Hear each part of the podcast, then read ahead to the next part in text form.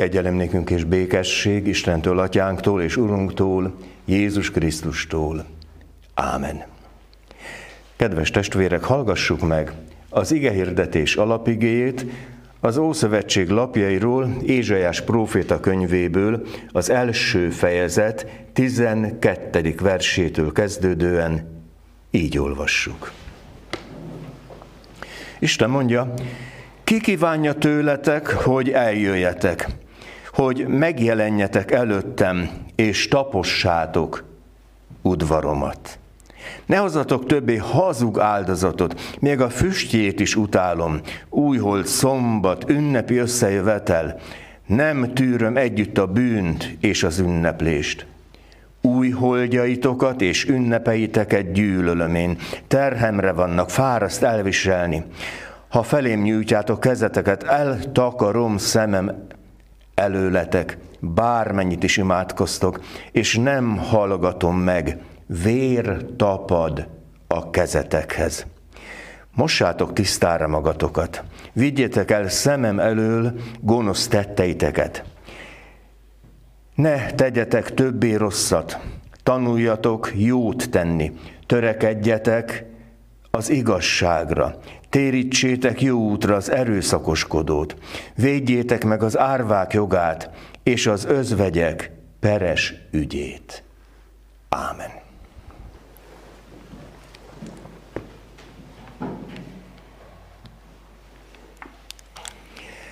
Kedves testvérek, hallottuk ezt a pár bibliai szakaszt, és azt gondolom, hogy olyan furcsa érzéseket válthatott ki belőlünk. Különösképpen Jézusnak ez a példázata a szőlőmunkásokról, mert hogy hát ezért akárhogy is nézem, hát ez csak van igazságérzete, nem? És a példázat beli gazda mit csinál? Reggel hatkor, amikor indul a műszak, kimegy a piacra és fölfogadja a munkásokat.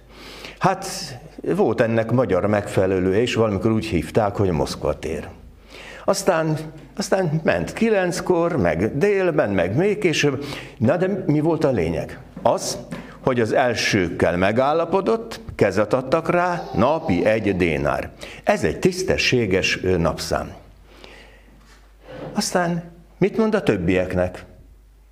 Velük már nem egyezik meg. Csak azt mondja, hogy menjetek ki a szőlőbe, és megadom, ami nektek járhat. Igen ám. De hát még öt órakor is van olyan ember, aki ott őgyeleg a, a, a piacon. Most azt kell tudni a dologhoz, hogy reggel 6-tól este 6-ig tartott ebben a korban a, a munkaidő. És hát napi elszámolás, és jön az, aki 5 órakor érkezett. Kezébe kap egy dénárt.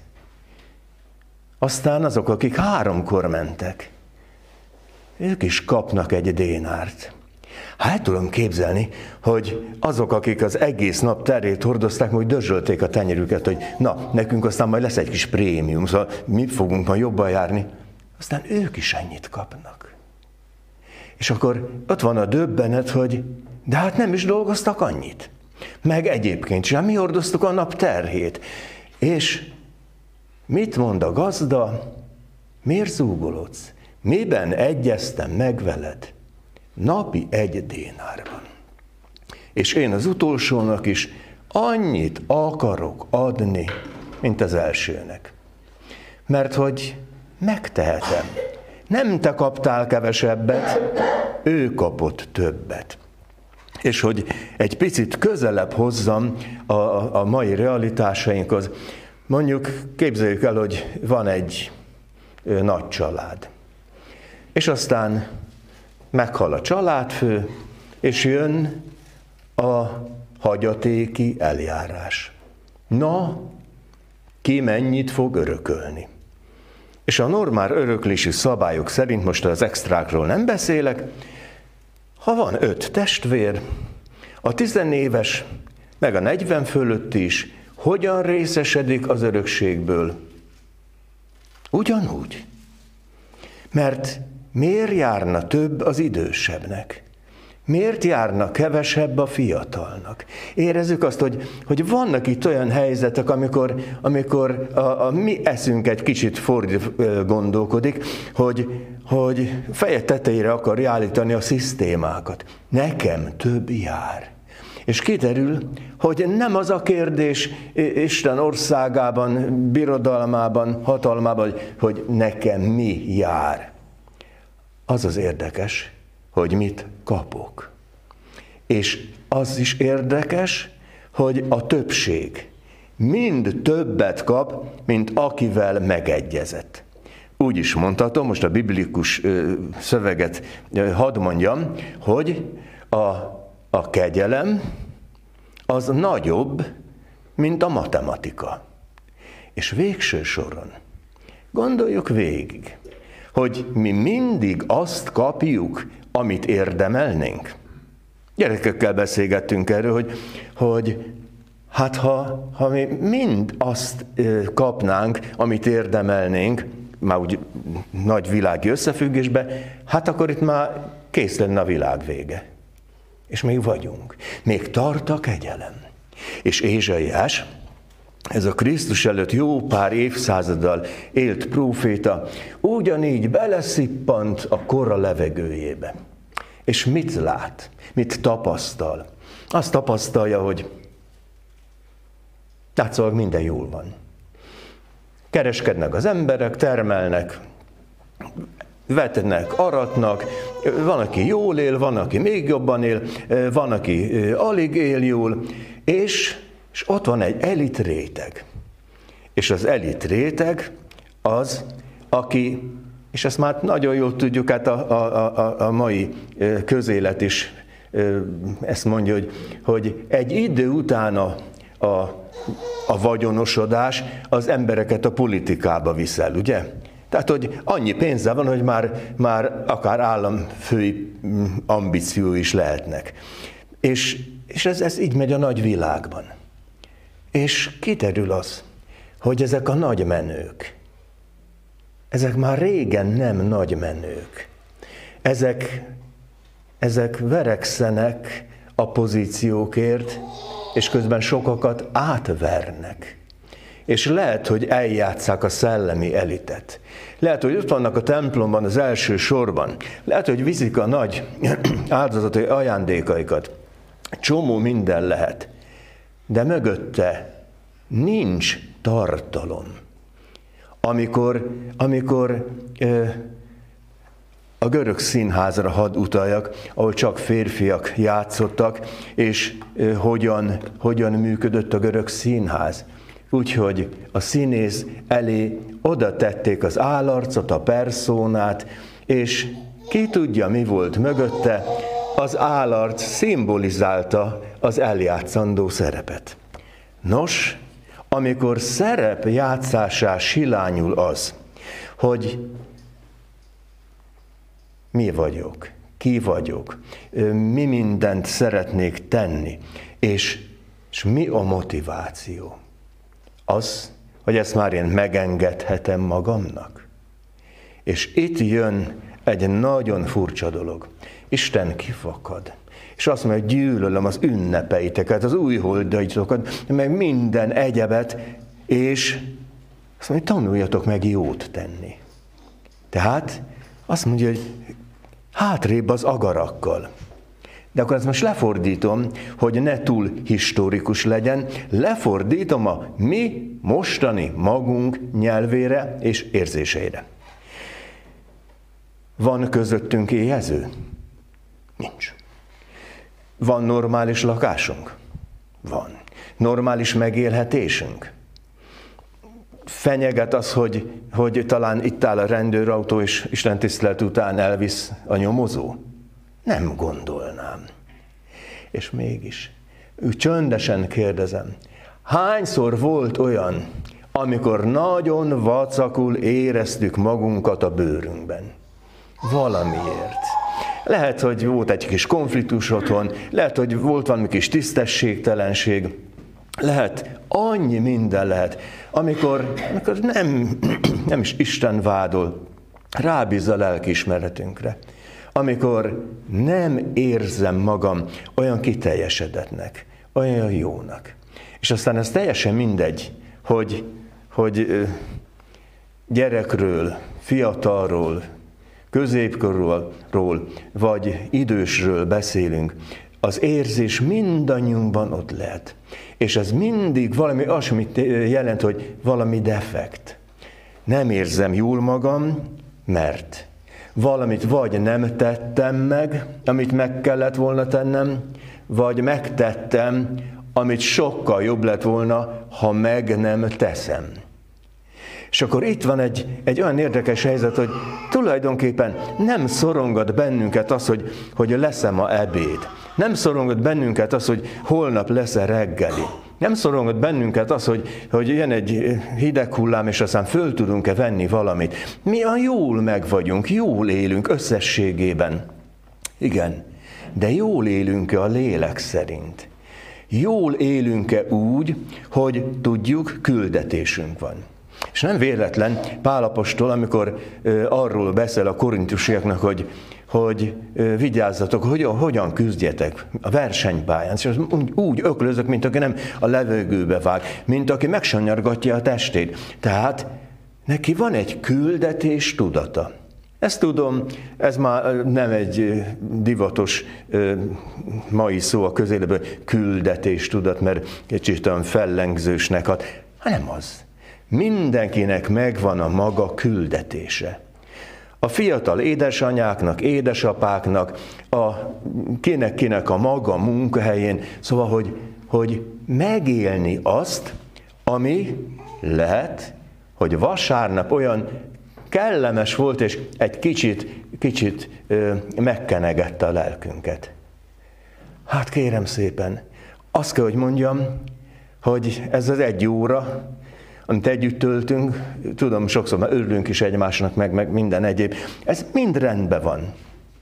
De, hogyha ennek a tanult Isten szeretetnek a dolgai nem csorognak át a mindennapjainkba, a munkahelyekre, a katedrákra, az üzleti életben, akkor, akkor itt nagy bajok vannak. Akkor itt van előttünk a vallásos perszóna, az, amelyik itt el akarja hitetni velünk, hogy mi milyen jó evangélikusok, katolikusok, keresztények vagyunk, de hát, ja azért az üzlet az más. Nem sokára ki fogjuk tölteni majd az adópapírokat. Megint csak csöndesen kérdezem.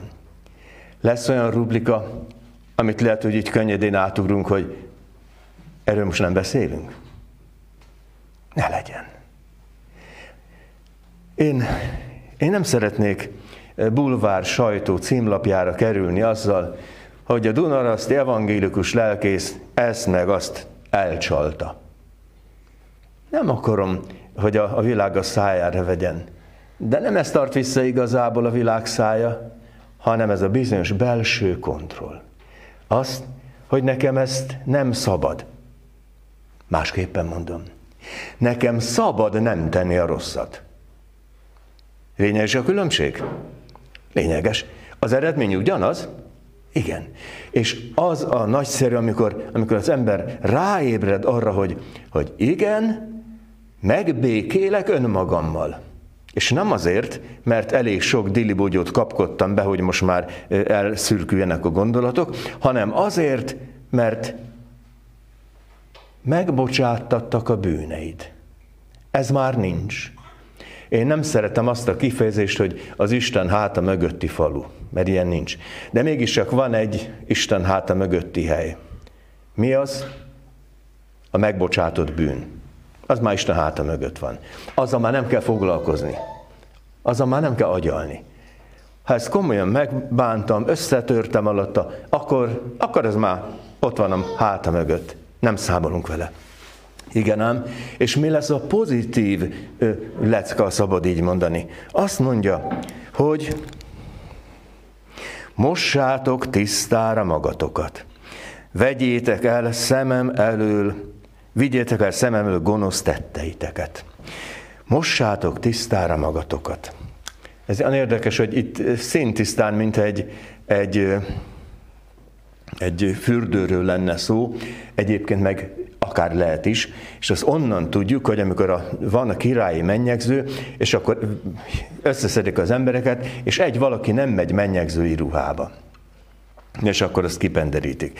Na most ez ebben a korban azt jelentette, lehet, hogy egy valakinek csak egy öltözet tógája, ruhája volt, de azt frissen kellett mosni. Na most, aki Izrael klimatikus viszonyait ismeri, hogy ott egy ruhát kilötykölnek nyári időben, az öt perc alatt ropogósra szárad. Tehát nem arról van szó, hogy el kell balagni a patyolatba, aztán beadni, aztán megvárni, aztán majd visszakapom, meg semmi. Kis lötykölés, aztán kidobni a homokra, öt perc múlva kész. És azt mondja, hogy emberek, mosakodjatok már meg. Hát ez nem egy nagy kérés. Ez ott van, egy pár perces valami. A kérdés az az, hogy akarod-e?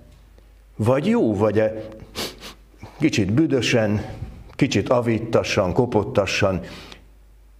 Légy igényes. Vigyétek el szemem elől gonosz tetteiteket. Vidd. Ne tegyetek többé rosszat. Tanuljatok meg jót tenni. Érdekes, hogy nem egyszerűen csak azt mondja Ézsaiás, hogy tegyetek jót, tanuljátok meg. Mert gondoljuk végig, az egész életünk tulajdonképpen egy szocializáció. Ami azt jelenti, hogy, hogy szinte napról napra jön valami, amit újra kell tanulnunk. Jön egy új számítógépprogram, jön egy új telefon, jönnek mindenféle újdonságok, újra meg újra tanuljuk, és tanulnunk kell. Nos, az élethosszig tartó tanulás ebben az értelemben is. Törekedjetek az igazságra. Ézsaiás nem áltat bennünket azzal, hogy Istentől azt kapta volna, hogy aki hallgatja a prófétát, az a tökéletes képzőt tökéletesre kiárta. De törekedjél, akard, és ez már motiváció. Mert ha nem is akarom, akkor, akkor mi van? Én általában nagyon akarok szabályosan közlekedni. Akarok. Egyszer már fizettem gyorshajtásért. Meg volt, amikor nem kaptak el. De akkor is nem az motoz bennem, hogy hogy lehet átverni a trafipaxot meg a rendőrt. Akarnék. Hát, törekszem rá. Térítsetek ki útra az erőszakoskodót. Intézzétek el a konfliktusokat egymás között. Más helyt úgy olvasok az új szövetség, hogy minden dolgotok szeretetben történjék. Védjétek meg az árvák jogát és az özvegyek peres ügyét. Másképpen mondom, ott, ahol nincs szociális háló. Árvák, meg özvegyek, meg egyebek, ott legyetek ti a háló. És ott, ahol szükség van, ott szabad akarni jót tenni.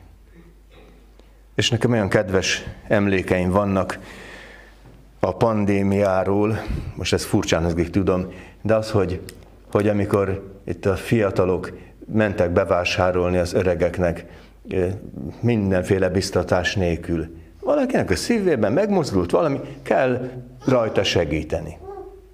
Jól esett annak, aki segített? Jól esett annak, aki segítséget kapott? Na, hát akkor meg vagyunk, akkor valami megtörtént, hogy belekóstoltunk Isten szeretetébe. És én kívánom azt, hogy tegyük le mind azt, ami káros a lelkünknek, ami utálatos Istennek, és próbáljunk meg törekedni mind arra, ami nekünk meg a másiknak jó, mert ez valahol a végén üdvösséges lesz. Csak egyet ne felejtsünk el. Amikor a magunk igazság érzete, hogy elkezd horgadni, hogy, hogy na én ilyet tettem, olyat tettem, amolyat tettem. Tanuljuk meg, hogy minden kegyelem. Az utolsó, a majdnem lemaradó is kaphat annyit, mint a, amennyi túlmutat azon, ami egyszerűen csak emberileg nézve járhatna. Tehát a kegyelem az mindig nagyobb, mint az emberi matematika. Na ezt köszönjük meg, imádkozzunk. Urunk, köszönjük, hogy Te jóságot kiapadhatatlan. Köszönjük, hogy ennek mi is mindannyian részesei lehetünk. Köszönjük, hogy biztatsz, bátorítasz, erősítesz bennünket arra, hogy a követésedben ne restüljünk meg, hogy ne egyszerűen magunk esze után menjünk, hanem vegyük komolyan, hogy neked van teremtő, megváltó, megszentelő szavad. Kérünk add, hogy hűséges jó szívvel akarjunk követni téged. Hallgass meg minket. Ámen.